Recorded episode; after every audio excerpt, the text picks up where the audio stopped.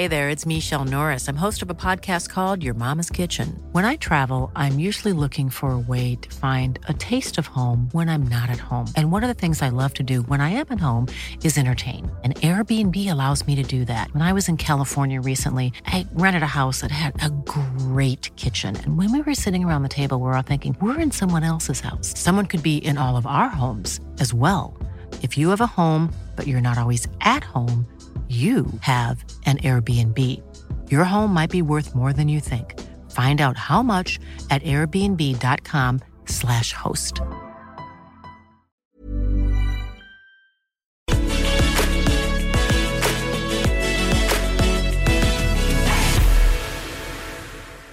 Hello, welcome to the show. I am not yet in Brighton. I will soon be heading to Brighton for Labour Party conference. Lucky old me. Have to say, I've been going to Labour Party conference under every leader since Tony Blair, and I'm just going to be honest with you. Always good to be honest, I think, with everyone listening and watching.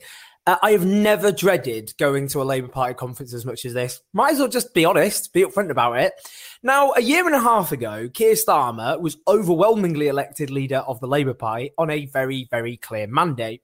And that mandate was, and I'm putting it in the terms of his own campaign and his own words, party unity, electability, retaining the radical domestic policies of the Corbyn era, which was enshrined in 10 pledges as they became known, professionalism, integrity, that was written all over his uh, all over his leaflets.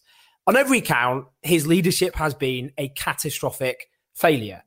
As things stand, the Labour, the Tories are waging war on communities across the country. We have a cut to universal credit, which will plunge many people in this country, including children, into poverty. There is an energy crisis. Our supermarket shelves are emptying.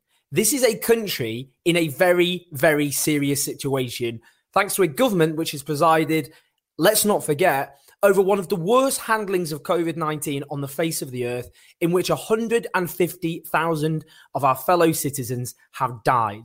And we've gone through a huge economic, social trauma, as well as, of course, a public health emergency caused by the government's failure to deal with the pandemic in a way that could have saved lives and protected all of us from the misery that so many have gone through.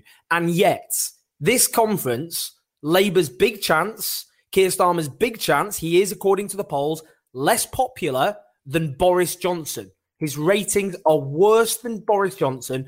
According to the polling, less than a third of Labour's own voters think he's doing a good job, and more than six in 10 of all voters do not think he is a prime minister in waiting.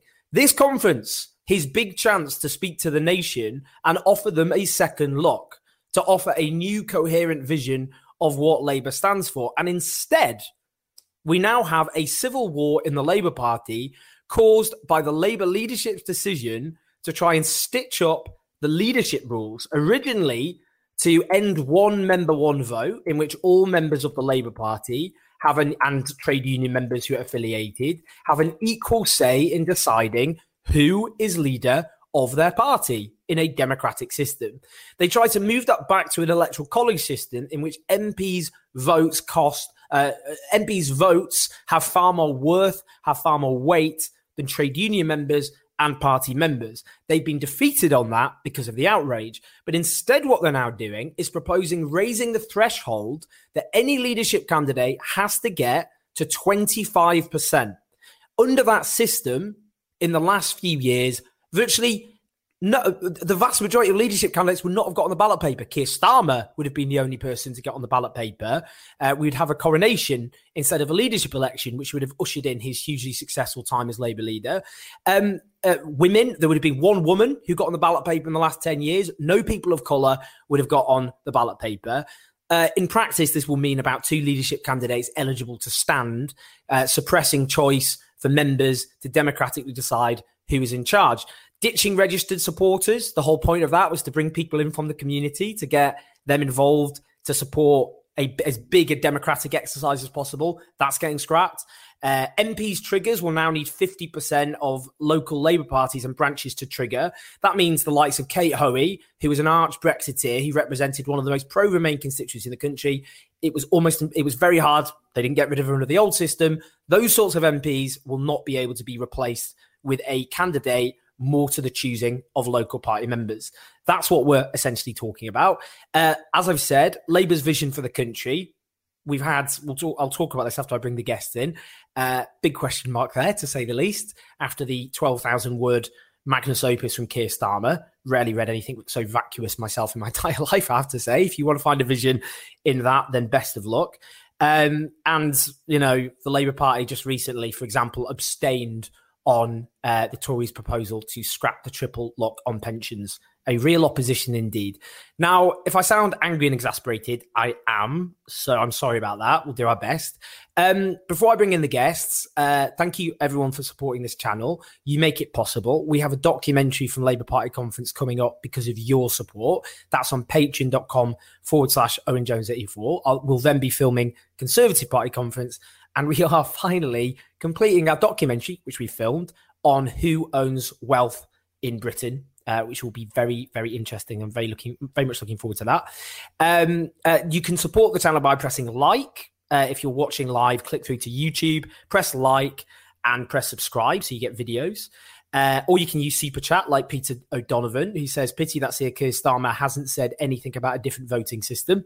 We'll put, please do put your questions like Peter has done there. It supports the channel. We'll put them to our uh, to our uh, people who are very lucky to join us. I'm about to introduce them. Um, and also, uh, you can listen to us on our podcast. So do do that as well. That's enough for me. I'm bored of my voice. So we're going to bring in very, very lucky to have Bell Ribeiro Addy, who is the uh, who is the co-chair of the Socialist Campaign Group of MPs and also the Member of Parliament uh, for Streatham. And we are also very lucky to have uh, Lloyd Russell Moyle, who is the Labour MP for Kemp Town and Peacehaven MP, so just very local to where Labour Party conference is being held. Hello to both of you. Hello. Bell, what's your just? We're just going to start quick fire take on what the hell is going on. What, what's your take, Bell, at the moment? I mean, it was a disgraceful move in the first place. The idea that my vote, uh, Lloyd's vote, any of the other MPs should bear more than any other individual uh, Labour Party member, completely anti-democratic. Um, these slightly new changes are clear what they're about. Um, it's definitely going to reduce the diversity of the people who uh, are put forward as leader in the future, um, not just uh, gender or by race, but also uh, by their political persuasion. It's definitely something I think to keep out the left and the idea that rule changes will be put in place now really really bizarre i i, I really did wonder and so many others have if if Keir Starmer hasn't realized that these rule changes are about taking him out or what happens after him lloyd hmm. Well i think that Bell's right there these rule changes are designed so that Keir can be taken out by the right the right hate Keir's guts probably more than uh, some on the left seem to do, but they are um, uh, silent assassins. They have persuaded him to make these changes, and uh, either foolishly or he's kind of going along with his own suicide mission. Um, he's kind of gone along with them, uh, and he ditched the um, uh, the college vote system partly because the unions pointed out who was going to pay for it. If they had to ballot three million members, who's going to pay for the letters to go out? And the party had just assumed that the trade unions were going to pay that. I mean, that's a, price of a stamp's not uh, is more than 50p, but it's over 1.5 million pounds that you're asking every time the Labour Party has a brain fart and wants to wants to do a deputy or leadership election. You know, kind of these this was an unreasonable burden on the trade unions. So he had to ditch that because he couldn't even think about these things ahead. And now he's come up with another plan uh, and that other plan is actually less democratic than the Conservative Party. The Conservative Party, at least, now, the Conservative Party, at least, has first of all a round with MPs using um, uh, transferable votes where two candidates emerge. But it's two candidates have emerged um, based on a transferable vote system where any candidate can have gone in in the first place, mm-hmm. and then two candidates are put to the party. We will have a system where, like last time, Keir can hoover up, say, 50 to 60% of the MPs, and then it's impossible, even if the other MPs want someone on, it's almost impossible for them to get a second person on the ballot. So you will have lots of opportunities where there's only one person on the ballot. And remember when we derided the Conservatives when Theresa May got in on a coronation, and that was because people had pulled out. That's not because of their electoral system. That's just because she had persuaded people to stand down. This will be happening in Labour, not because people are persuaded to stand down, but because candidates can just physically block them from even getting on the ballot paper. Now, uh, uh, now that seems a bizarre situation where Labour is less democratic than than the Conservative Party. A real worry. Bella, in terms of the promises that Keir Starmer made in his leadership election, not least on party unity, for example, how do you think all of this squares with that? Uh, well, it doesn't square with it at all. Um, it's it's just created a situation where everyone's fighting, and, and the justification for it to me was completely bizarre. Uh, we we're being told that all of this is happening so that the party would stop looking inward. What is more inward than than this? What is more inward than focusing um, on how we elect a leader when we have a leader? It, it, it, it's completely bizarre, and and the idea of unity is, is just been thrown out um, over the past year, I think, when we look at what's happening um, in terms of suspensions, especially going into the conference, finding out that lots of delegates are being suspended um, ahead of attending the conference, which makes things feel like a stitch up. That's not unifying in any way, shape, or form. Um, Lloyd, the promises made by Keir Starmer. And it's worth bearing in mind a lot of people, for example, who voted for Jeremy Corbyn in both leadership elections went on to vote for Keir Starmer. And they voted for Keir Starmer because they believed promises made on radical domestic policies married to party unity, competence, and electability. That's broadly the Starmer pitch from 2020. So, what do you think about that pitch and what we're seeing today? Well, at the time, I didn't think the pitch was a genuine pitch I thought that the problem was that Keir was not a politician. He was a senior civil servant. And this, I know everyone thinks that being a politician is a walk in a park sometimes, but it's a very different skill base. And what we now see is Keir ditching all of those pledges, maybe because he um, was dishonest in the uh, election, or maybe he's had a change of heart, or my view is that probably the people around him have persuaded him. And he's trying to turn the Labour Party into some kind of civil service department where dissent is not allowed. You have to take the dictates of your director of department and follow a line management structure. That's not democracy. Unfortunately, that's bureaucracy. And apart from bosses, bureaucrats are the next people that I hate the most because they are people that stifle debate and freedom in this uh, uh, in this country, and particularly in a party. And I, I think that's a real shame what he's doing uh, in that sense. And then the content of what he's pursuing is actually a, a, weaker, less visionary, and less exciting version of New Labour Blairism. You know, at least Blair um, and New Labour were able to package things in a way that interested the public they're able to package things in ways that turn off the public. It's kind of like uh, the reverse, you know, kind of the reverse Midas touch. Um, in terms of, uh, and I'm, I'm, I have to say, I'm, I'm almost worried about asking uh, various questions because the nature of the Labour Party at the moment, it's interesting. Under in the Corbyn era, it was often portrayed as authoritarian and Stalinism, and these people are, to some degree, uh, by a long stretch, far more authoritarian. And we actually had a Labour MP, Kate Osborne, who had a notice of investigation served to her by the Labour Party, which they had to withdraw and apologise for because she got lawyers involved. But we have lots of other people, members who are being suspended, including delegates ahead of conference. Uh, in a very suspicious way, it must be said.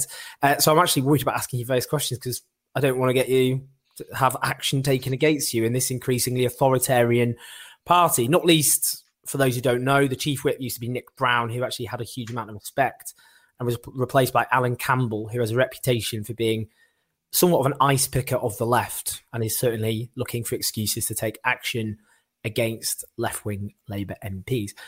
What what in terms of and you, I think lots of people have made this point, Bell, is actually this is potentially politically suicidal from Keir Starmer's point of view, because actually a lot of Labour MPs on the right of the party, as Lloyd just spoke about, they they they think Keir Starmer's a dud. They're looking at the polling. Obviously, his polling is very bad, despite not having immediate onslaught, despite not having Labour MPs openly going against him, um, and they're you know they're scared at the moment that if they got rid of him, then he might be succeeded by a lefty. But if they stitch up the rules, that won't happen. So then they can just get rid of him. What do you think about that?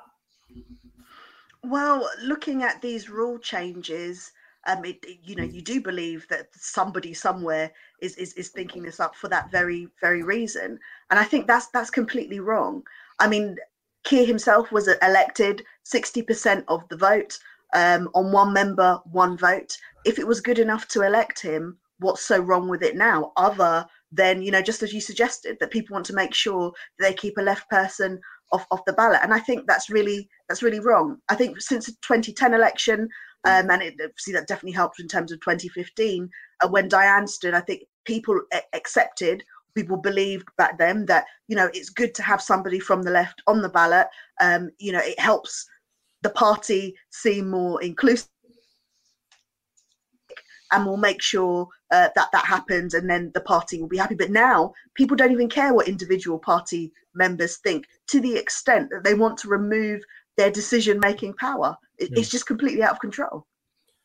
Lloyd what do you think about the idea that actually now the right uh, if they change the rules then obviously they could just replace Keir Starmer? And has he really thought that through well, I think that this is the whole point of changing the rules. There is a group around Keir that um, have told him that the left are out to get him, uh, and so he can't rely on them. And, and, a number of us tried to reach out to him at the very beginning and said, "Look, we're happy to try and build a, a soft uh, um, kind of left flank on that side. We'll try and help support you with ideas." And uh, unfortunately, him and his team showed almost no interest in any of that kind of intellectual endeavor because we took his 10 pledges at face value. So he surrounded himself with a lot of right wing people. And I think now what's happened is that they have seen that he, and then probably always knew that he was not able to perform as they would like and they now are preparing a leadership challenge. Now, Wes Streeting's name is mentioned a lot because he's raised an awful lot of money recently, um, according to his declaration. I think it's 40 to 45,000 declared. Some people saying that it could be up to 100,000 ready for a leadership bid. But there are other MPs out there as well that are on manoeuvres, and they can't do that uh, with the current system because their ideas are deeply unpopular with a lot of the membership. And so they have to seek either a coronation or they will have to seek a, um, a stitch up. And the college vote system was meant to be a stitch up. They failed with that, and now they're looking at a way that they could reach it as a coronation. I remember when Keir did first get his nominations, I got rung by um, a, a, supporter of his. Uh, he'd already got through the nomination threshold, he'd already was on the ballot paper. And they said it's important that you nominate Keir so that we can stop others getting on the ballot paper, Lloyd, and that we make sure that you you can you know, you'll go far if you nominate him. Now I didn't nominate him. I nominated uh, uh, Becky, in fact, uh, Rebecca Long Bailey.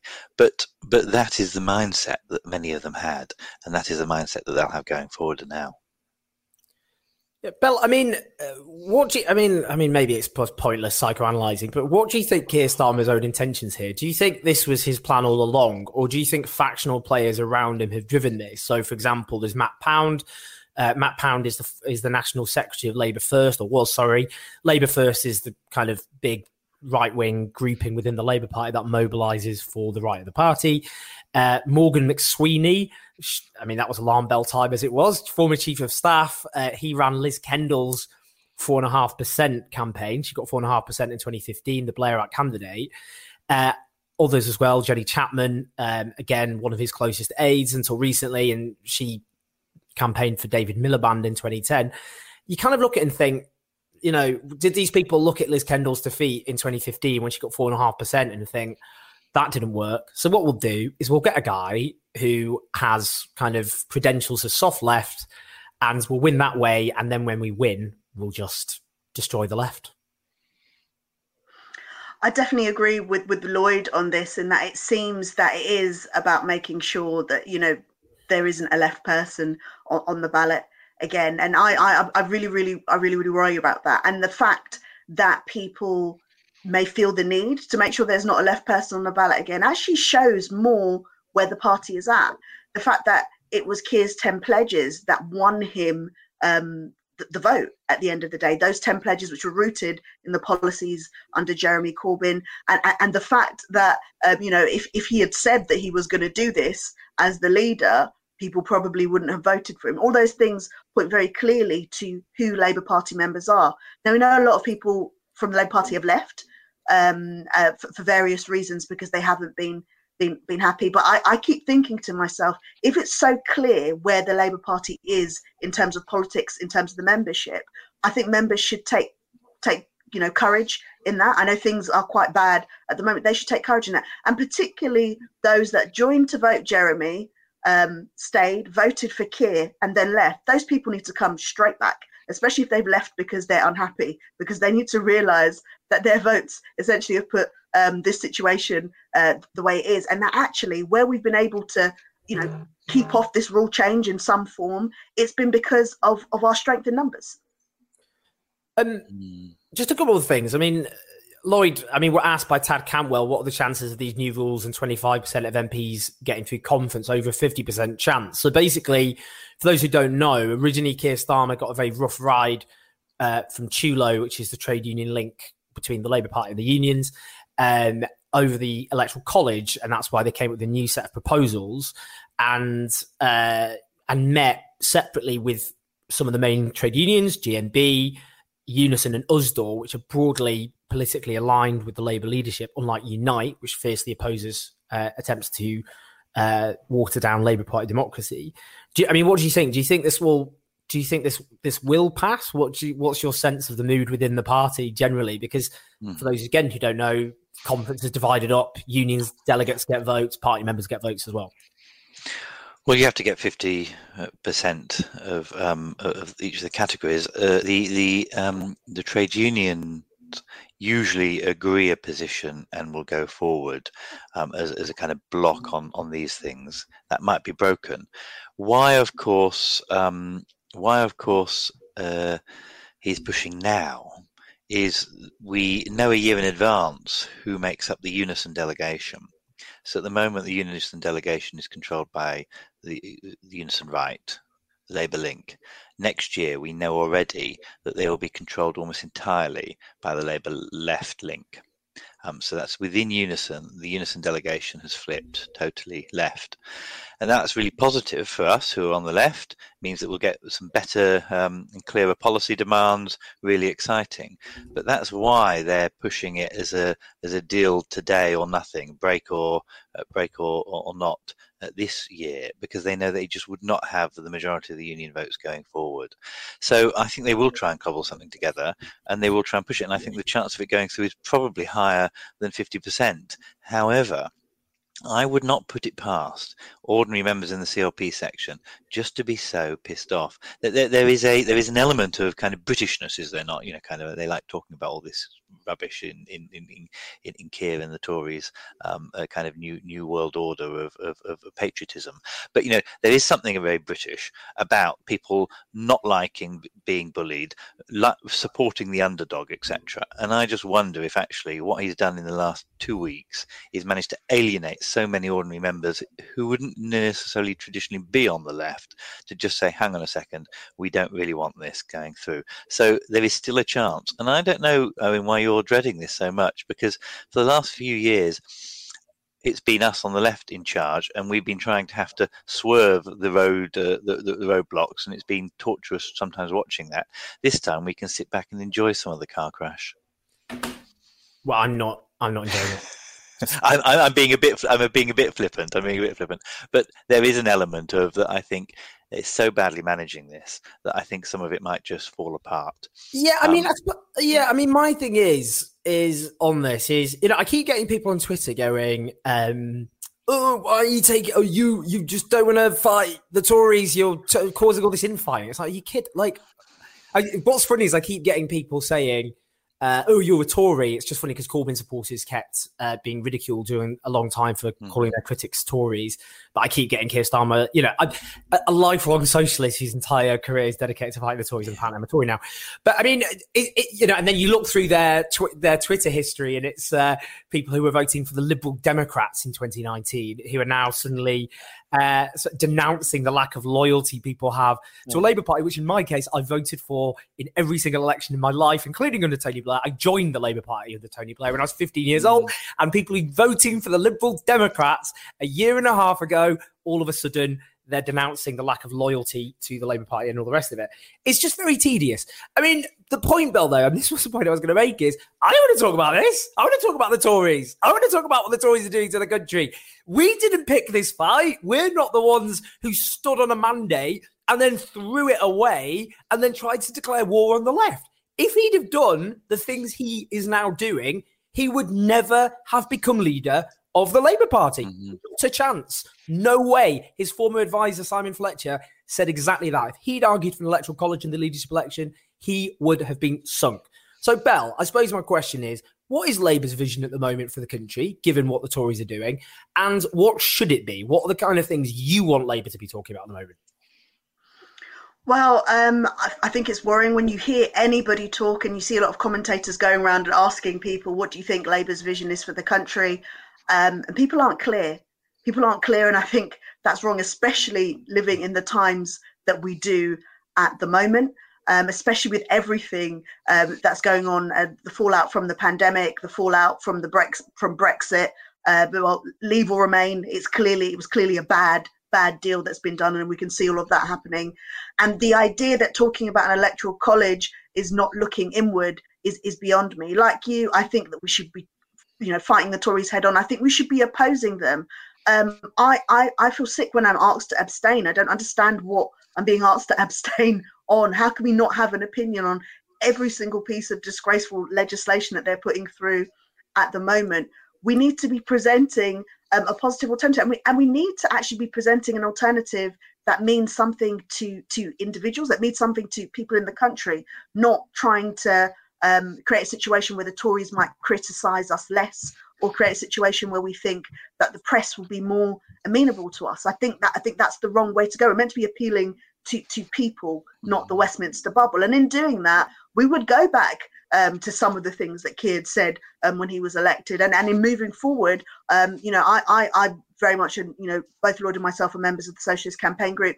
Socialist Campaign Group has put together uh, 10 points, which we think that people um, which I think the party should be adopting um, in terms of moving us forward with policy, in terms of presenting a, a positive um, outlook on what we can do to repair the country at the moment. And, and, I encourage everybody to have have a look at those. You know, we're talking about things such as tax justice. We're talking about reversing uh, some of these terrible cuts that to universal credit. We're talking about a Green New Deal. All of the things that I think people really, really want to talk about at Labour Party conference this year, really, really want to, to, to nail down in terms of what we're presenting to the country as a vision, because we all know that we could have an election very, very soon, and we can't go to the country and ask them to vote for us like this. Yeah, Lloyd. Finally, what what's your take? You know, what's the vision and, and and what are the things Labour should be saying? And and I do think it is worth saying Labour's polling and Keir's polling is, is just terrible. Mm-hmm. Uh, they haven't been savaged by the media in the way not just Corbyn was actually Miliband and Brown. He's got a far easier ride from the media than either uh, uh, either three of his predecessors. He hasn't had your colleagues publicly denouncing him all the time and plotting. Polling very bad. So, what would Labour's vision actually be to try and address that? Well, Labour only, in my view, wins when it puts forward a positive vision of what the country is going to be moving forward. And that is not just a policy based vision. There's 10 points that we put out as the campaign group are real policy based, but it's also culturally based you know, in in with Wilson, it was about Britain and the white heat of technology. The idea that you know, kind of, we were moving into a modern a, mm. modern era um, where you know, kind of, where we were going to be leading on some of these uh, these issues socially and technologically. Even in '97, you have kind of that cool Britannia, that moving forward, you know, kind of bringing Britain together in a kind of new modern way from Spice Girls to Oasis. It's a cultural revolution as well as a policy based one. And the problem is that we don't see any real of what that modern Britain is going to feel like or look like. And on policies, um, it, it, we, we are floundering and, and, and we shouldn't be. If we look at the fuel crisis, I mean, it's not actually a crisis of fuel, it's a crisis of HGV lorry drivers.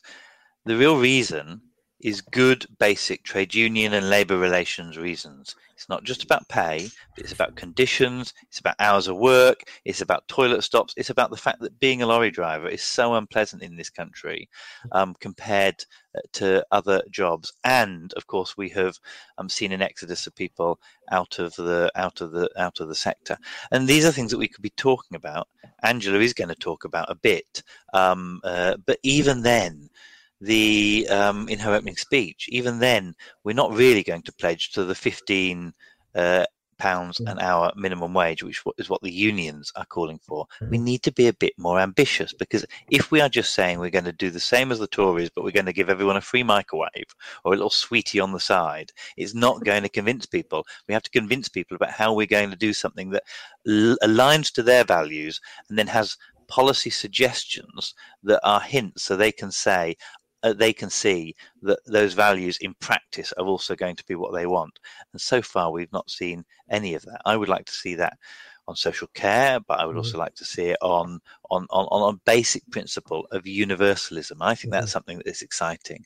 Labour wants to make it good for everyone. It doesn't matter whether you are the very poorest or you are the middle. Council housing again. Council housing was not built for the very poorest in our country. It was built for working people, people who maintained good, steady jobs. Originally, that's what council housing was for. How do we return back to a society where actually these provisions are universal for everyone that needs them? And that, I think, would be a really exciting offer and some of the stuff that we put in our 10 pledges from the campaign group. Yeah. And just finally, just before I let you both go, and thanks so much for your time, just to let everybody know the latest from the meeting of the National Executive Committee of the Labour Party. All proposals have been voted for, albeit with a slight amendment of the threshold of MPs being 20%. So a fifth of MPs uh, have to nominate any leadership candidate Lisa Nandy, for example, she wouldn't have got on the ballot paper under those rules. In fact, only Keir Starmer would have done. Um, in the last leadership election, Unison have abstained on everything, just so you know. Um, now, that could be interesting in terms of because what happens now, just everyone knows, it goes to the conference floor. And on the conference floor, unions have their delegates and party members do. If you, or unions on mass vote for the proposals, it, it's very hard for party members to defeat it unless there's an overwhelming majority or a large majority. But if Unison abstain in that, that makes it more likely that those proposals could be defeated. Very undemocratic stitch up, all backed now by the NEC of the Labour Party, and we'll see what happens on the conference floor. Thank you so much to both Bell and Lloyd. Really appreciate it. And I'll see you both in Brighton. Thanks. Take care. See you. Lots of love. That was brilliant. Thank you so much. Um, now, I am going to bring in my friend, my compañero, Ellie Mae O'Hagan, though I can see. I can see her in the waiting room and she's chatting away. Oh, there you are, Ellie. Snuck up in your there, didn't I? Ellie, we can't hear you. We need some sound. Can you hear me? Can you hear me? Yeah, I can hear you now. Okay. Oh, I can hear you. I've got a surprise for you. Go on. Is that the right way? Yeah. Oh, look, it's Ian Lavery. How you doing? Doing? Do you know what, Ian? I've been better. How are you doing over in Brighton? I think that's a perfect description. I've been better uh, as well, but you know, that's what politics is about. I keep saying, you know, it's not called a struggle for nothing. Everything is a struggle. Everything's a fight.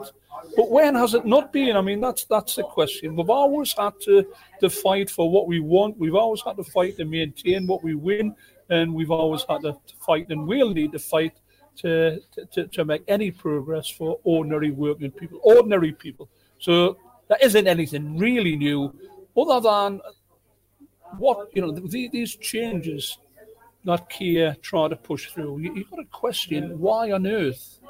You know, what is the strategy? What's it for? It almost feels, doesn't it, as if Keir's ready to, to, to basically wrap up and these new rule changes would be in place for for his successor. It almost feels that way. I'm, I'm not sure if that, that that's right, but certainly that's the talk of a lot of people at conference. Now, why has he done this, and why has he not had a, a consultation period? If he wanted these changes in, why has he not discussed it with the CLPs? Why has he not discussed it with the, the unions? And you know, there could have been some common consensus on on rule changes, but he just seems to have said, okay, this is what's happening and I'm going to railroad it through conference, and he's he's hit the buffers, as the saying goes. Um, and it's to be honest, I think it, this could fatally wound Keir Starmer. Ian, on this, and just so everyone knows, mo- I think everyone watching will know, but you're, you're the uh, Ian's the Labour member of Parliament for Wansbeck and one of the most prominent left-wing Labour MPs. I mean, Ian, I mean, uh, the rules, just so you know, have basically been adopted by the NEC. A slight amendment. Um, the threshold for nominations is twenty percent, um, and Unison abstained. By the way, just so you know, it now obviously goes to the conference floor. Do you think they'll pass? And what does that? I mean, if they pass, it's a pretty catastrophic, pretty catastrophic blow for the left. If we're going to be brutally honest. Well, it, it, it's it's a huge blow to, to, the left. But you know, when these the opposition to these rafted rule changes haven't just been from the left; they've been from the right, they've been from the centre, they've been from all wings of the party. People are generally unhappy about uh, the rule changes. That's interesting. I was very much unaware of that. That the NEC had agreed them with an abstention from Unison you know, that still could mean, by the way, that when it hits the conference floor, that it could be extremely tight. I'm, I'm really surprised that the NEC have agreed to that, particularly the threshold set to 20%. It's it's utterly amazing. And what that means is that, uh, you know, the, the ethnic blend, the, the people who might wish to. There's no chance. There's only a very select few would ever get the opportunity of standing. It might mean that you might get, you know, like a, a one person um, selection, a one person election for leader of the Labour Party. I mean, it's preposterous and it's not needed. Um, so that, that, let's let's wait and see what happens on the the conference floor. But I think that might be tight, by the way.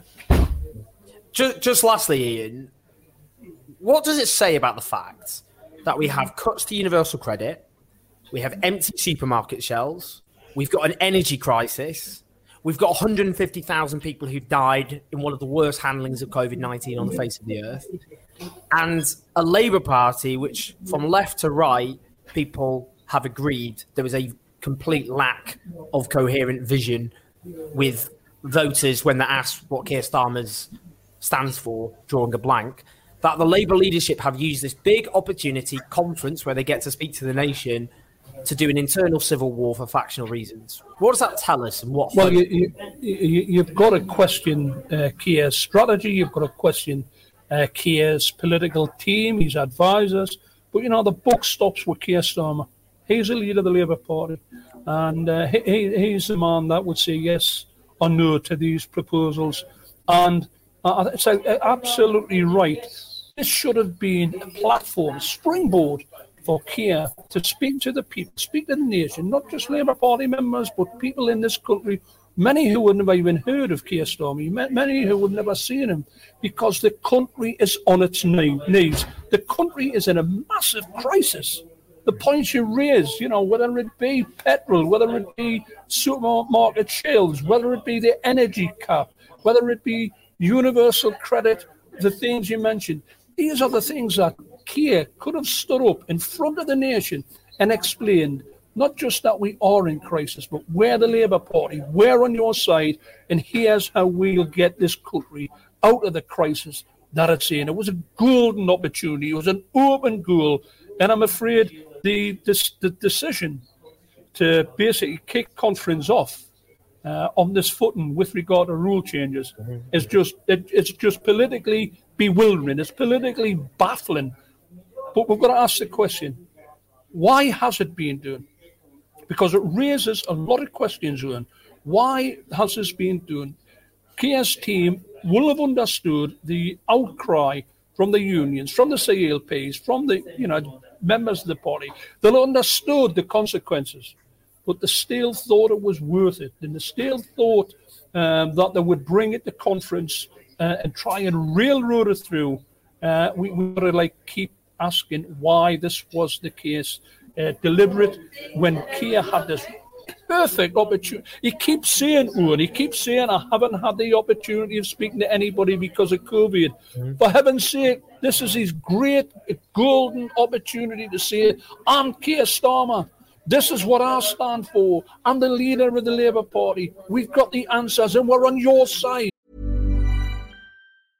This is Paige, the co-host of Giggly Squad, and I want to tell you about a company that I've been loving, Olive and June. Olive and June gives you everything that you need for a salon quality manicure in one box. And if you break it down, it really comes out to $2 a manicure, which is absolutely insane. It's also so easy to get salon worthy nails at home with Olive and June. The difference between how your nails used to look when you did them yourself and now with the Mani system is a complete game changer. The best thing about Olive and June too is it's a quick dry, dries in about one minute, lasts for five days, and full coverage in up to one to two coats. Visit oliveandjune.com slash perfect Mani 20 for 20% off your first system. That's oliveandjune.com slash perfect Mani 20 for 20% off your first system.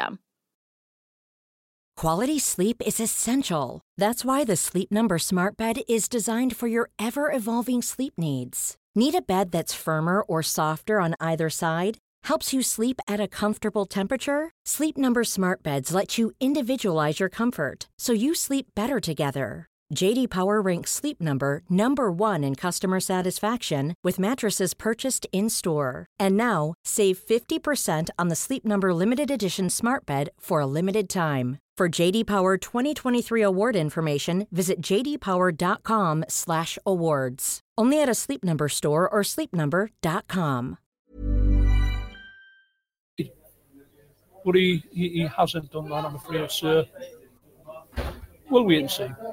Ian, it's a massive pleasure. I'm looking forward to see you in uh, in Brighton. I'm not looking forward to go to Brighton, but I am looking forward to see you. So I'll just divorce the two. It's always, always, always an honour, and I'm glad you're looking so. You've cheered me up. I was pretty, pretty, pretty at a low ebb, but you always, you always uh, raise my spirits. So it's appreciated. This is therapy. That's uh. That, that, that's fine. Well, I look forward to seeing you when you when you get down anyway. You too, buddy. I owe you a pint. Uh, oh, cheers, See you. Take care of yourself. I'll see you shortly. Right, that's Uh, me. Ian, Ian Lavery there, the the member Lovely of to see. Parliament. So I'm just going to say goodbye to Ian. Okay, while you do that, I'm just going to mute you because yeah, the uh, Labour MP for Wansbeck, brilliant guy. Um, you know, a working class MP to his very soul, the former uh, a former uh, president of the National Union of Mine Workers. He's someone who who lives and breathes the experiences the Labour Party was founded to represent and champion. Right, Ellie, Ellie, do you know what? I, I've just had this flashback. Ellie, by the way, is the director of Class, the incredible. Oh, I need to get out the banners. There we Oh, are. there it is, Centre for Labour and Social Studies. Ellie, I remember sitting in the Chandos pub with you in 2011, 10 years ago, God. and we were having Yeah. a big old argument about joining the Labour Party or not. And you joined. Yes. That's You joined. Yeah, I remember that. You tweeted about it, and Ed Miliband, the then leader of the Labour Party, tweeted to to welcome you in. It's been Yeah. a been a real rocket. It's been a it's re- been a real journey since then. Those 10 years. Yeah, What- it really has. What's your take on what's your take on everything? Just general question. God, what's my take on everything? Well, I think, um, you know, I think a lot of us forget why uh, Jeremy Corbyn won by such massive margins in 2015. And it was really because the other three candidates just sort of represented a wing of the Labour Party that was intellectually exhausted, that really had Oh, Ellie. Ellie has frozen in quite a dramatic fashion. Uh, we'll just wait for Ellie, see if Ellie can come. Oh, wait a minute. Is she back? Oh, yeah, Ellie, come back, come back. come Sorry, back I didn't even right. realise I was just uh, waxing lyrical. Yeah, Can you hear on. me? Yeah, yeah, I can hear you. We can Yeah. hear you. So yeah, I think um, people forget why uh, Jeremy Corbyn won. It wasn't just because of what he was offering; it was also because uh, the other three candidates sort of demonstrated how intellectually exhausted the mainstream of the party was at the time. Um, and then obviously the Corbyn years were just very turbulent. We, you know, in 2017, Labour, Labour came extremely close to winning, and um, which obviously no one likes to talk about that now. Um, and then in 2019, it all fell apart for reasons that have been dissected to oblivion. Um, but I think what's happening now really is that um, we, we, we have returned to that um, position of being intellectually exhausted, of wanting to tinker at the edges at a moment that demands big change.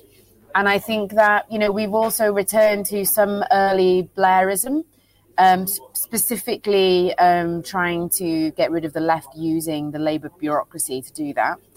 Um, and I think basically the current leadership is sort of thinking if we if we um, try to distance ourselves from the left and also try and crush them internally. That's how we demonstrate to the public that we're serious. But I think actually, you know, uh, the 90s was 25 years ago now. And I also just think people do not pay that much attention to internal Labour politics. So I think, um, as Ian said, the Labour Party has missed a golden opportunity. I mean, my husband just sent me a message of a petrol station in North London that has a queue all the way down the road of cars trying to panic buy fuel. You know, that's the kind of thing that's going on out there in the world at the moment. And Keir Starmer should be talking about that, and he's he's not. You know, so. I mean, what what do you think? I mean, what's your kind of interpretation of what's going on here? Because, as you say, there's no shortage of problems facing the country. But I'm interested. What do you think about Keir? I mean, maybe you don't have any insights on this, so you just say irrelevant. But do you think this was Keir Starmer's plan all along, or do you think it's factional operators around him? I have heard, so I was curious about this because I've never really, I don't know Keir Starmer that well. I've interviewed him once and I've known people who work with him. But I've never got the impression from anybody that he is, he's, he's um, particularly, like, cares particularly about Labour, um, the Labour Party bureaucracy and is, you know, not sure how invested he was in the Labour Party, like particularly in terms of, in terms of its internal wranglings before he became an MP. So I actually did ask someone in the know um, to what you know to what extent is this is this Keir pushing this, and to what extent is the people is it the people around him? And the answer that I got is it is Keir, but only only recently and only because he's been convinced by the people around him. So the sort of origin is is the people around him who've been pushing that, and that, and it is that is sort of um, groups like Labour First, you know, who are the sort of uh, the the Blairite group. So I do think it really does seem to me as though we're watching the political strategy of um, pre 1997 Blair which is that you have to the, the, way that you signal to the public that you're ready to govern is that you crush the left internally. Because you know they prescribed um, Militant in um, in the early 90s and you know now we have uh, the same thing happening to socialist appeal who by the way are standing outside with a very noisy pa system. Um, so i think i think basically they have a, a set election formula that worked incredibly well in the circumstances of 1997. And I think they've made the mistake of thinking that's a one size fits all election formula that can be applied to any context and at any era in history and it will win. And I think that's wrong. And I think that, you know, we can see from the polling and the response of the public that actually it isn't working. Um, in terms of, I mean, this point about vision, because I mean, what you just said, I think is really interesting, really gets to the nub of a lot of things. Because the way a lot of those who will turn themselves centrist looked at the Corbyn era as this mass delusion and it was an aberration and a glitch in the matrix, which is often their understanding of lots of different political phenomena they don't like, Brexit, Trump, and so on. It just appeared from a clear blue sky, whoops. Um, when actually, at the time, you know, it was very obvious that other wings of the Labour Party were politically and intellectually exhausted. They didn't have a coherent vision that answered the challenges of Britain in the 21st century. And they were then thrown into the wilderness, and they had years to come up with a vision. They had years to come up with hmm. ideas. I mean, you work for a think tank whose purpose is to come up with ideas on the left, but they, they had the opportunity to do all that, and they didn't do it. They don't. They still have an empty cupboard, and they just seem to have this big red button which they press, which is kick the left. And that point you made, and if it's about you know defining yourself against your party. So Morgan McSweeney, the former chief of staff to Keir Starmer, has been going around saying, if you want to advance, you've got to face down your own party. The biggest button they could have pressed that cut through to the electorate was kicking Jeremy Corbyn, his predecessor as leader, out of the parliamentary party. They did it. The polling did not improve for Labour. It actually went down, whether that's correlation or causation. The Greens increased their vote at the expense of Labour. That continues to be a problem. So, I mean, what do you think about that? The fact there's just not a vision there except kick the left. Yeah, I think um, a couple of general secretaries have commented on this uh, in the, the, union. So obviously, Sharon Gray- Graham has given several interviews where she's General Secretary. This. Yeah.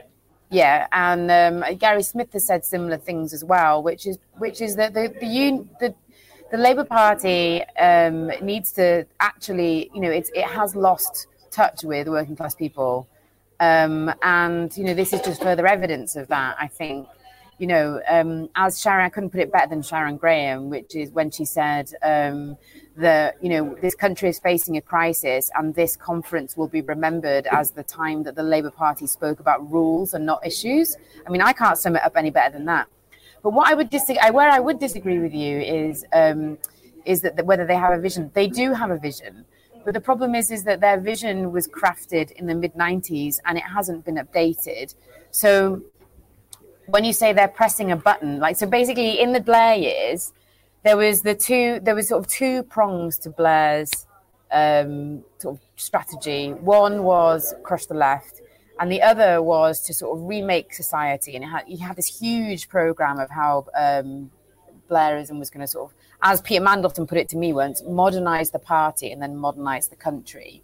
Mm-hmm. But a, you know, a vision that happened 25 years ago is no longer modern and they just haven't updated that so they you know they come up with these sort of policies they come up with ideas they come up with slogans and they fall flat because they're trying to apply them in an era where they're not relevant and it's that lack of updating you know modern the, the blair project was about modernization but they are not able to modernize they've become um, a bit, a bit like the Tories were with Thatcher. Actually, when Blair was first in power, the Tories were sort of so overwhelmed by Thatcherism that they couldn't imagine anything outside of that. And I think the same thing has happened with a particular wing of the Labour Party and um, and Blair and Blair's legacy, which is that it, Blair was so successful, so dominating, they just haven't been able to move on from that.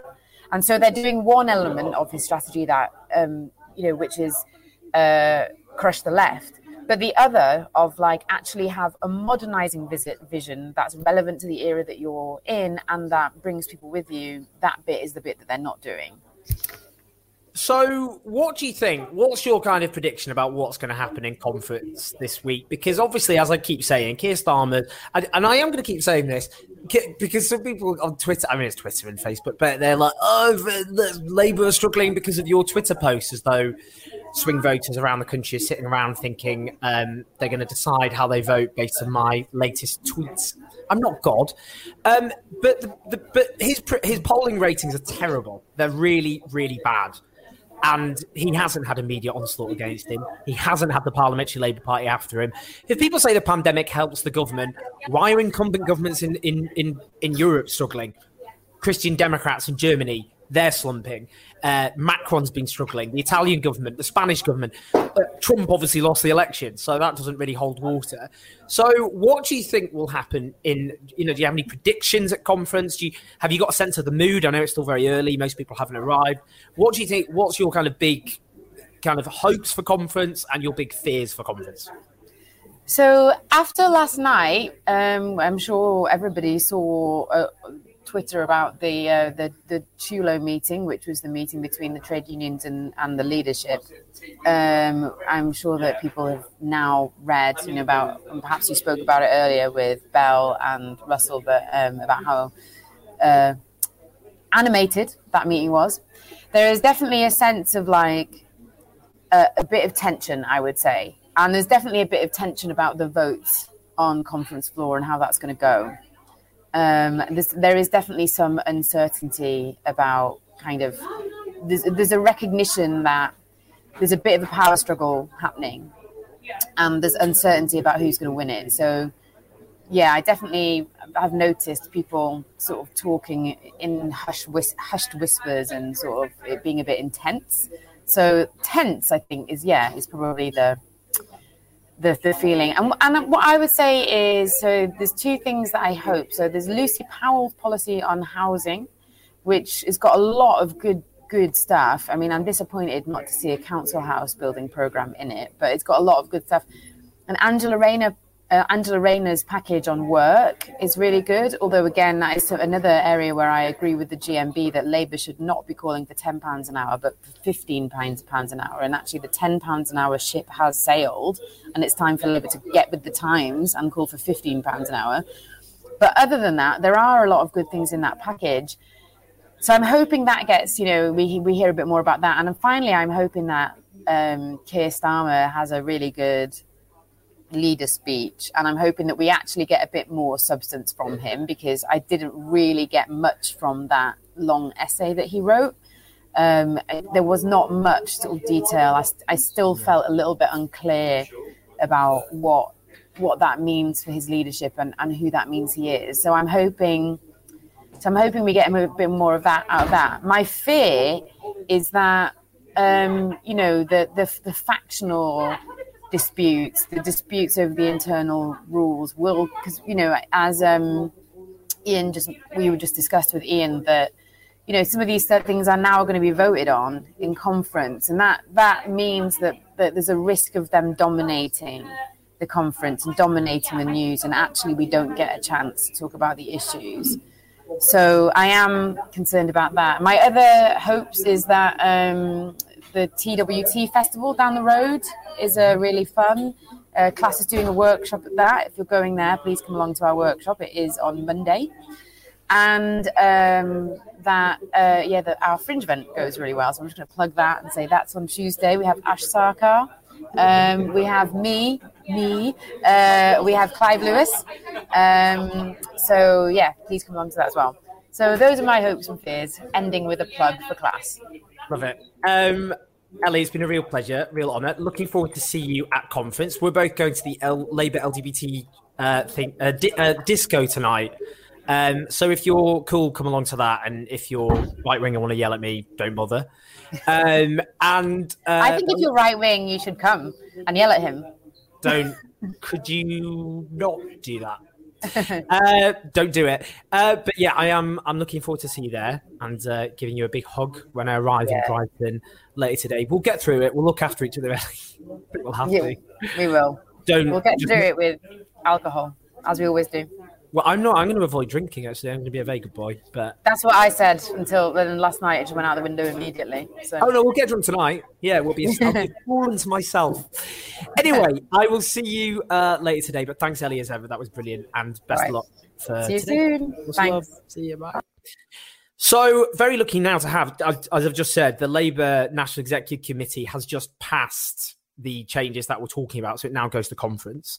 Uh, but what we're going to do is talk to the brilliant Lara McNeill, who is a representative on Labour's NEC, so she can tell us, you know, WTF, what just happened there. Hey, Lara, how you doing? I'm good. I'm just in the like lobby of a hotel, so yeah, uh, there was the only place I could get into there. So apologies great. for the no, weird look, background. It looks glowing. The, the way the I'm a bit light... glowing. Yeah, yeah, I haven't got, I haven't got enough powder with me, but yeah, it's fine. The light yeah. is, is is reflecting on you, and it yeah, you look great. Um, Lara, come on. What the hell just happened? You were at the NEC meeting. What, what the hell did just happen? Hmm.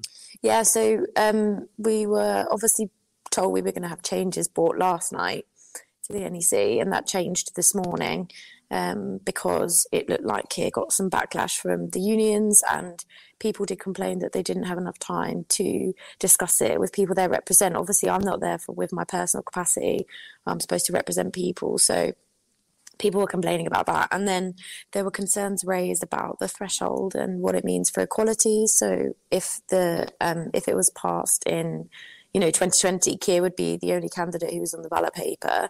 So um, yeah. It seems quite confident to bring those rule changes, and um, we we see throughout the years that there would have been hardly any women or people of colour on the ballot. So these concerns were raised, and an amendment was accepted to reduce it to 20% um, rather than 25% of MPs, um, which is still up um, from the 10% that it is currently. Um, and the whole package was taken, so along with the trigger ballot, so making it harder to trigger MPs. And the same arguments came out again about how um, you know MPs spend time talking to their members rather than um, the the party, and the whole package was framed as something that would help um, Labour get onto a general election footing, which was queried by a lot of people, including myself, because it doesn't really seem to make sense. Um, however, it did pass 22 to 12 with two abstentions. I voted against it, and um, it will be going to conference floor. Um, so people will have to um, debate it there. What what in terms of the unions? Now I know Unison actually abstained on the package. Yes. What were the kind of arguments that what how what were the kind of things being said by the trade union representatives on the NEC? So there was a few things. So um, I think one thing was that um, they hadn't had enough time to discuss this with their members, and the the argument for doing it so quickly was that we don't want to have these discussions for months. These are well rehearsed arguments, was the phrase used. However, it was pointed out that just having stuff on Twitter isn't the same as going back to um, the people who you you know who you're supposed to represent. So there was definitely concern around that. Um, multiple unions raised the fact that the 25% was too high, which is why it got reduced. Um, to be honest, we're allowed two minutes to speak and we're not allowed to come in on the same thing twice. So the arguments are not very, um, you know, they're quite brief. Um, and it all it does feel like it's already um, decided before um, you sort of get in the room. But those are the concerns raised that it was too high a threshold, um, and it should just be reduced. And also the diversity aspect. Um, we're promised that they said something like, which I clarified, which was basically like they'll they'll think about the equality impact. So there was a suggestion of an amendment that it would be like if a woman didn't make the ballot paper, then like the next runner up, basically who got CLPs or whatever behind her would get onto the ballot paper, but that wasn't clarified. So basically, we have a vague promise that the equalities impact will be looked at, and I have no idea what that means. Mm. Otherwise known as long grass That's exact. That's exactly what I said. I said it sounds like you're throwing it to the long glass, grass, and they said that. I don't yeah, know why we couldn't have amended it because an amendment came up to be proposed, but it wasn't accepted by Keir. And, and it should be said, given Labour at the moment, uh, accusations of anti-black racism, which the Forde report, which is still not published, hasn't dealt, hasn't have not been addressed. Islamophobia within mm. the Labour Party, along with problems in terms of LGBTQ rights. So this is not not great when they just kick something to do with equalities into the long grass. Lara, I mean, previous attempts by leaders to uh, force through rule changes, at the very least, there's actually been a long period of consultation. So when Ed Miliband did it with the Collins review, um, uh, that that was a process that went on for months and months, and there was a consultation and debate and discussion. What does it say that this was just rammed through at the outset of a conference? Yeah, I definitely think it's unprecedented. Like I said, I said um, before, like leaders of all different um, political traditions have definitely um, taken time to consider things this big. Um, I mean, I said in the meeting. I don't think it shows very like strong leadership um, that you're not prepared to have uh, not just diversity of people, but political diversity in like um, candidates for leader. Um, so, you know, I said that and um, Mish, one of the CLP reps, said, you know, what, why are we doing this? It looks like unless you don't want to be the person leading us into a general election, like why else would you be putting it forward? Because I know there's been a lot of discussion around like why it's happening. I mean, I think it's pretty plain that like um, people on the right of the party around Keir Starmer want to just like lock in power.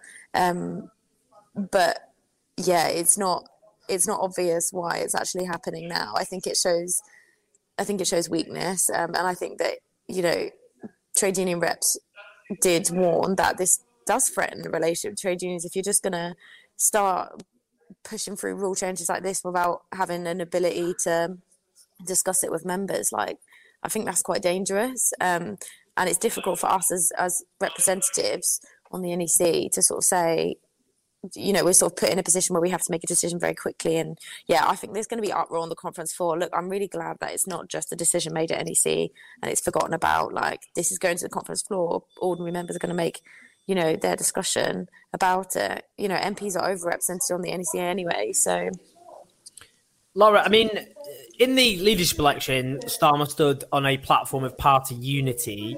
He said, don't trust the last Labour governments and don't trust the last four years, i.e., the Corbyn era, either. What does it tell us that obviously these moves, which he would never have said, if he said in a leadership election, as Simon Fletcher, his former aide, said he wouldn't have won the leadership election, but, but uh, he just wouldn't. So what, do, what does it tell us? You know, I mean, you get to see Keir Starmer obviously at NEC meetings and all the rest. You see him close up front in action. What do you think it tells us about Keir Starmer's leadership that he made these commitments and then has rammed through what are I mean, all they've done here because they did the electoral college, then these is they've just gone. How do we stop a left winger getting on the ballot paper and then works backwards? Like there's no other interpretation of what they're doing. So what does that tell us? Yeah, I don't think anyone buys that it's trying to get general election ready reasons for doing these rule changes, and it looks it's just very confusing. I mean, I I did some interviews when Keir first got elected, and I remember saying like, you know, being positive, um, because of the kind of stuff he was coming out with his leadership campaign, which seemed fairly left wing. Um, it's very hard to pinpoint what exactly he stands for at the moment. Um, and I think if you say that, then you get accused of not wanting a Labour government and all these things. And it's very frustrating to have that constantly thrown at you, as I'm sure you have, Owen. And everyone on the left gets that thrown at them. But it's really hard to pinpoint exactly is what what he stands for. And he, it seems like he shifted loads since his leadership campaign. Like I was very positive, and like people, you know, I think him and people around him probably think that Young Labour wants to just trash him, but that's never the case. Like we want a Labour government, but we won't accept like something that one isn't going to persuade people to vote, you know, vote for Labour, but also is not going to change anything when we get into government. That's that's what we want. So yeah, we're not here to just trash the leader for the sake of it, but when he's moved so much, how can we not interpret that as dishonest and also confusing? If it's confusing for members, what he stands for and what his focus is, how confusing is it for the general public? What do you think is now going to happen? Because obviously it's going to conference floor. I am interested in what Unison did because they abstained. So, and Unison do have a lot of delegates. Do you think that means they're going to abstain on the conference floor? And what do you think that means in terms of the potential for these proposals being defeated on conference floor? Are you optimistic, or do you think it's a done deal and Keir Starmer's going to win this? This is why I'm really happy that it's going to conference floor because there are a lot of MPs on the NEC and they talk a lot about the, you know, proposals around triggers and things from their own personal perspective, and I accept that. However, I think it's more important that members have a democratic say um, than the personal, you know, views of, of an MP trying to field um, member support. Um, so yeah, it's a different makeup on the conference floor, so it's going to be half and half. You know, MPs don't have that block vote, so I think that will be good. I really can't say how it's going to go, and it's up to Unison delegates how they vote. I don't know exactly how that's going to work, and I'm not going to make a prediction, but I think there's going to be a lot of angry delegates uh, from Unison because I know there were some people who wanted to vote for, vote against. So it's less likely to pass conference for than it is to pass the NEC for sure, and it's all to play for. Um, Joel asked, a former member, how do you suggest people organise? Party was a stitch up at branch level meetings, cancelled and asked to vote, absent people into position with no pitch commitment. Uh, I mean, what, what, a lot of people on the left, and particularly a lot of younger people, because it should be said, and the polling bears this out, when we talk about a general kind of, you know, we talk about left and right, that doesn't resonate with a lot of people. But we do know a lot of younger voters were attracted to the Corbyn offer because it resonated with a lot of their everyday problems uh, in a country where younger people under the age of 40, to be generous, uh, have been robbed of security. Um, not young, Owen. Oh, all right. I'm not young, I'm 37, but I'm going to age during this conference. By the end of it, I'm going to be a haggard yeah. mess. Same. What do you? I mean, what you know? Where do you? You know, doesn't this feel actually like a lot of younger people are basically having a big f you that the things you care about, that you're inspired by, we're just going to lock that out of the party's future and we're not going to talk to you or listen to your your hopes and aspirations anymore.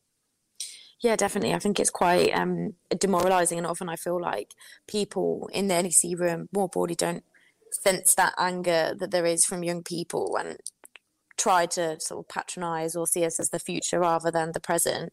And it's it's so clear that young people want change in this country and we want a Labour government, but we want a Labour government that does things and we want a Labour government that makes change for young people. And the level of crisis that young people are facing now demands the kind of solutions that we're demanding on the left. Like that doesn't mean that we want to trash the Labour Party and destroy the Labour Party. It doesn't. It means that we want a transformative Labour Party in power more than ever before. And it's so demoralising to have people act like you're trying to you know, sabotage um, electoral the success when you just have different views on how it's um, how it's actually going to happen.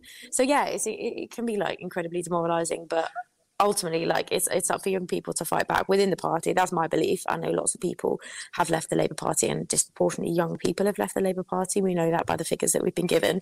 Um, so it's clear that um, you know a lot of people are unhappy but yeah, I don't I don't think people inside you know MPs understand the level of distrust um, in in MPs in the political system, um, and when you try to raise that, I don't think um, it goes down very well. But um, yeah, it's it's it's demoralising. But I firmly believe that we should organise within the Labour Party. Mm. Um, but also, I completely respect and um, agree with people organising outside of the Labour Party in political campaigns that they care about and in their trade unions. Um, you know, to gain power in the workplace, we need it more than ever before. Um, and young people, this generation are just, you know, fires and like you know we're we're not going away. So um, we need to use the demoralisation to motivate us to fight harder. Really. Just a, a final couple of things. Uh, firstly, Craig Berkey and others are asking how many delegates have been suspended, and there are the talk of people being suspended on the very eve of conference, so actually they then can't be replaced. Um, I mean, we know the disciplinary system is a is a mess uh, because we we you know we've already had uh, Jess Barnard, the chair of Young Labour, who has a notice of investigation put against her for challenging transphobia, and they apologised. We've had another Labour MP; they also investigated and then were forced to drop uh, and again apologise. But these are high profile cases. You can get clout. Uh, most people can't do that. So, what's your take on that? And finally, what do you want Labour to be offering in this conference? What do you think? Because the country's a mess. I keep going on about this. Cuts to universal credit, empty supermarket shelves, energy crisis, 150,000 dead, and one of the worst handlings of COVID on earth. And the Labour Party, because of its leadership, has been plunged into a massive internal wrangle instead of offering a vision.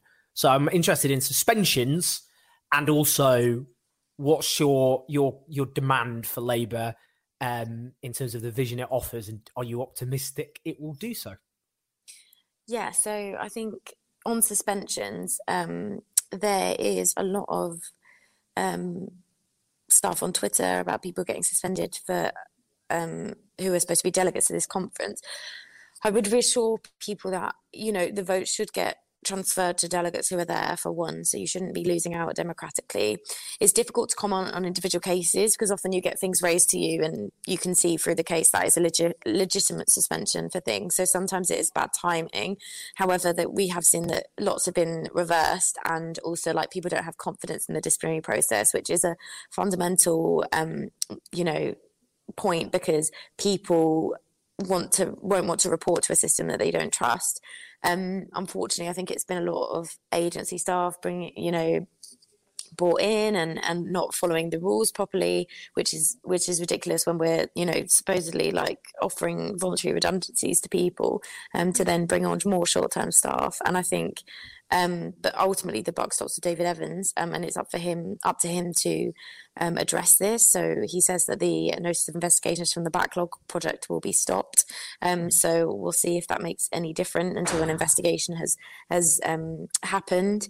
Um, the NEC, the left of the NEC, are going to be talking about the disciplinary process, how you know we don't have any confidence in it, and how we need to change it.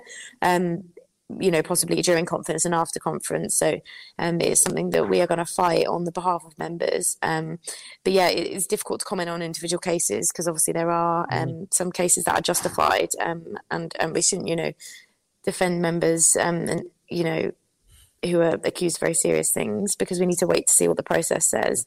Um, but yeah, ultimately, it's it's people don't have confidence in it, and it's something mm. that we're going to fight on the NEC to try and change. Lara, thank you so so much for joining us and updating us on what was happening behind the scenes and what's. I didn't even answer the second question, did I?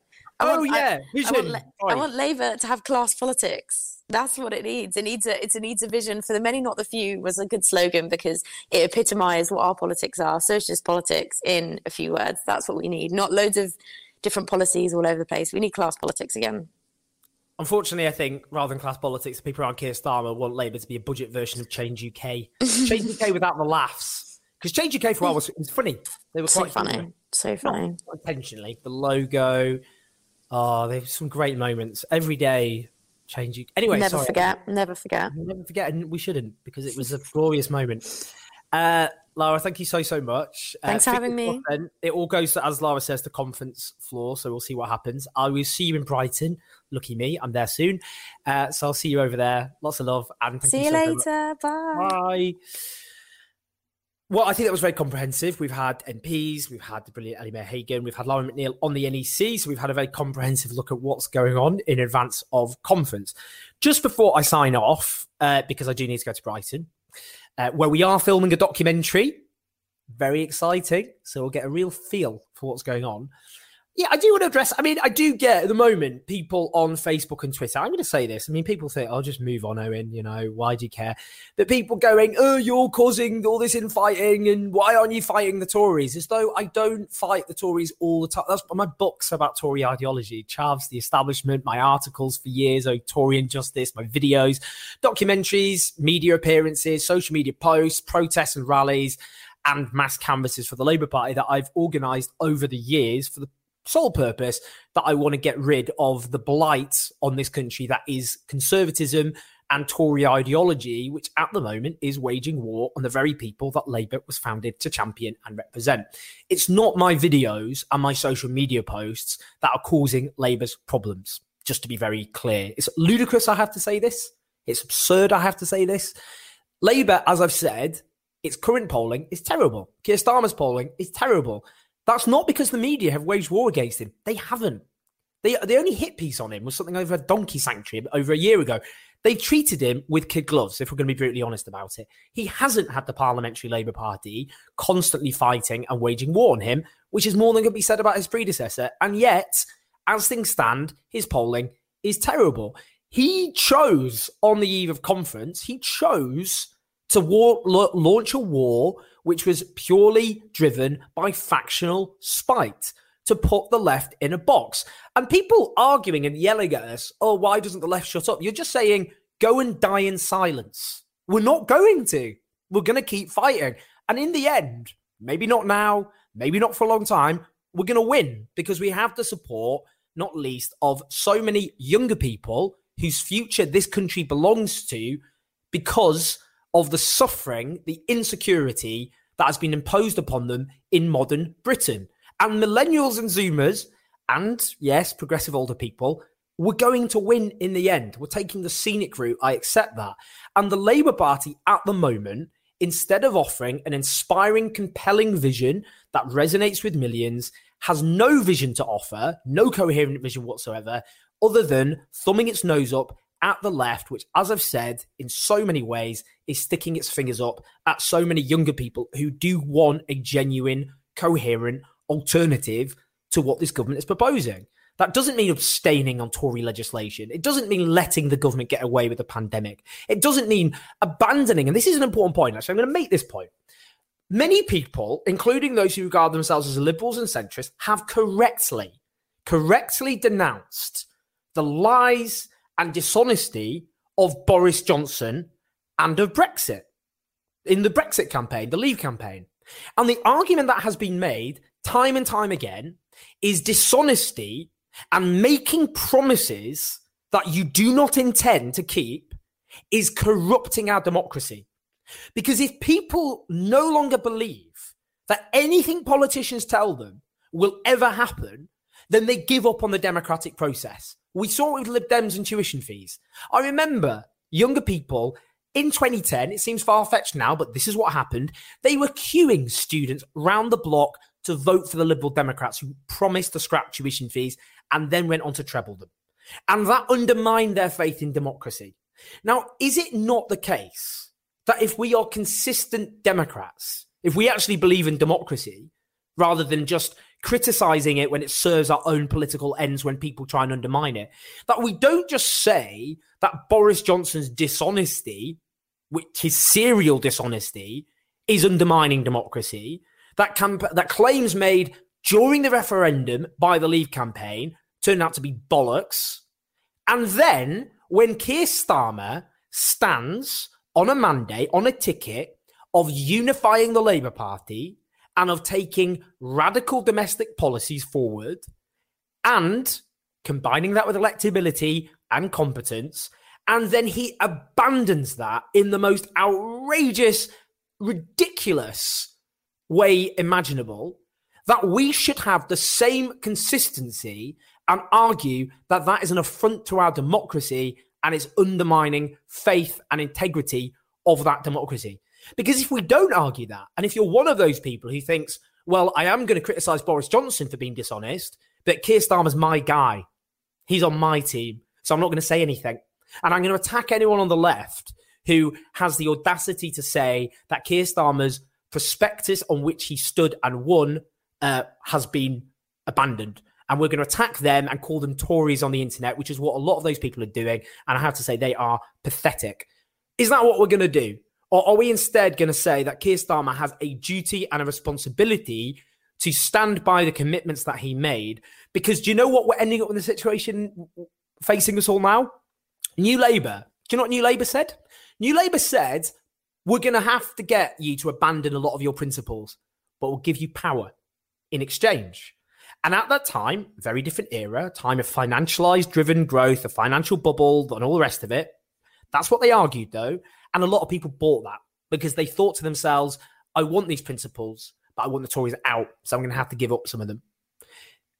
This time, you are being asked to abandon your principles and get no power because this isn't winning. If if defining themselves against their own party and Corbynism was so successful, then why didn't kicking Jeremy Corbyn out of the Parliamentary Labour Party give them a big polling boost? That's no one. I mean, po- uh, rules no one cares about. People can just see the Labour Party fighting amongst themselves. It is a nonsense on its own terms. And I have to say, and I've known a lot of these people all my adult life. I've been around the Labour Party all my adult life.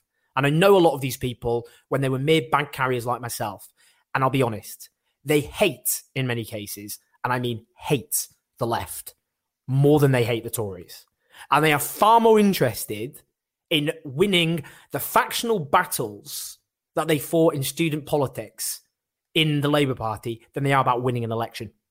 And that's just, I'm afraid, a brutal reality of where we stand with these people. These are, and, and you know, unlike New Labour, and I'll say this about New Labour, they were substantial people. I didn't agree with them. In fact, I viscerally oppose so much of what they did, not least the slaughter of Iraq. Tony Blair, Peter Mandelson, Alastair Campbell, Gordon Brown, just to name four of the founders of New Labour, were very substantial people. They were they were titans of politics in lots of ways. These people are not just driven by factional spite, they are hopelessly mediocre. And when you see them up front, as I have, you don't I don't think many of you realise just how mediocre. I said to a shadow minister, I was calling these people maniacs because of what they're doing.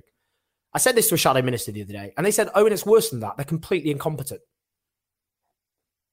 And we've got, I'm afraid, a terrible problem in the Labour Party that people who are as mediocre as they are full of factional spite have now captured the Labour Party. And if you think I'm, a, if, if any of you think these people in charge of the Labour Party are going to beat the Tories, then I think we're in for a very, very grim and depressing few years. I'm just going to quickly go through some of the super chats before I go. Um, Peter O'Donovan, Peter, that's it, Keir Starmer hasn't said anything about a different voting system. I think you mean about in terms of the elect, in terms of the national voting system. I would support proportional representation. That has actually been put by a lot of um, Labour CLPs uh, to conference. Uh, someone has asked about transphobia. Sophia, Christina, both uh, transphobia in the Labour Party rampant. I'll be doing my best to talk to trans delegates about the transphobia in the Labour Party, which is ridiculous at the moment. And we had the spectacle of a Labour MP going on national radio last week, um, um, uh, not just going about trans people, but attacking uh, bisexuals. I just. Uh, um, Tads Campbell, we thank as ever for your support. Uh, Kevin Morton, can you ask what the electoral system they would prefer rather than just reacting? We support one member, one vote. Everyone's vote should be equal. And instead of having a high threshold for candidates to get on the ballot paper, we obviously want as many candidates, well, more than like a few, you know, a, a, a real choice to offer members, uh, both party members and trade union members. I think that's legitimate. want as many people as involved as possible. Um, uh, Craig, uh, thank you to Zatrachi Beats asked about. Uh, they said a documentary, which I'll look up. Craig Berkey, the Labour Party is not a democracy. Starmer doesn't care about a Labour government. He wants to lock the left out of power permanently. We need to split. Well, I think a split, unfortunately, under the electoral system, whatever you think about that, is very difficult to be honest. But I certainly agree that locking out the left is their priority rather than taking on the Tories. Craig Berkey again. The only reason Corbyn was allowed to stand was the Labour right was arrogant and wanted to humiliate the left. They won't make that mistake again. That is why Jeremy Corbyn got on the ballot paper. I remember it very much at the time. Uh, Dalian Haynes, uh, oh, the red to blue gradient on the conference banner says it all right. Very funny. Joel RN, uh, we've already, thank you so much, asking about how people organise. Attila Desix, uh, Corbyn lost two elections. Blair won three. That says everything. I mean, I think the point I would just make to you very quickly is that era in which you're talking about is a different political era. It's almost it, you know, it's it'd be like in 1997 going on about Jim Callaghan in 1974 because 1974 is closer to 1997 than 1997 is to now. Uh, we live in a very different world uh, than that period, as I've said, of finan- a financial bubble driving growth. Uh, we live in a period of profound crisis. And the brand of politics which Blairism represented was at its high point in Europe and the United States in that period and has since gone into stark decline. Um, the world is very, very different, but we'll go into that another time. In the driver's seat, uh, theoretically, could a Socialist Party, perhaps created by members of the campaign group, ever gain enough support to win a general election? Well, again, we have an electoral system that punishes new parties. So people you know, because what happens is in a constituency, people think to themselves, I'm not happy with Labour, but I don't want the Tories to win. So then in a choice, they'll vote Labour to stop that from happening. That's the problem. Um, Craig Berkey again, putting a grand on a Tory general election victory. Labour's dead. We will never see a Labour general election again, victory again. Well, let's hope that's not true. Uh, Gunner Station, can Keir become uh, Prime Minister despite himself? We should go after the Tories more than his own party. Even Blair didn't do this. I completely agree with you, but he's showing no interest in putting a inspiring vision to the country. Uh, thanks to Ed Jervis. Thanks to David Thorley. Thanks to Mike Knotts who says I'm a lovely guy. You're a lovely guy too, Mike. Thank you so much, everybody. As I said, we've got a documentary coming up on Labour. We've got a documentary coming up on Tory Conference. We've got a documentary coming up, which we're now making at the moment. We filmed it. We're just editing it on who owns wealth in Britain. On patreon.com forward slash Owen Jones 84, you keep the show on the road with our brilliant team. I'll be uh, doing podcasts on conference, by the way, with your support again and videos. And uh, I will be, I will I will speak to you all very soon. Uh, we'll be back live again next. Oh, we'll probably, yeah, live again next Sunday at 12 o'clock. Lots of love, everyone. Take care. Do press like on YouTube, share the video, subscribe, and also subscribe to our podcast. Lots of love. Thanks to our brilliant guests. See you soon.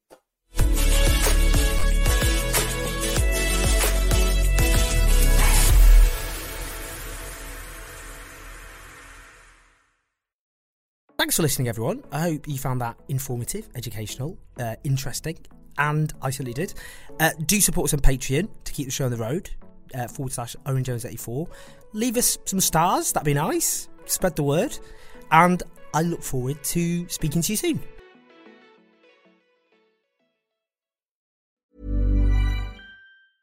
Even when we're on a budget, we still deserve nice things. Quince is a place to scoop up stunning high end goods for 50 to 80% less than similar brands. They have buttery soft cashmere sweaters starting at $50, luxurious Italian leather bags, and so much more. Plus, Quince only works with factories that use safe, ethical, and responsible manufacturing. Get the high-end goods you'll love without the high price tag with Quince. Go to quince.com/style for free shipping and 365-day returns.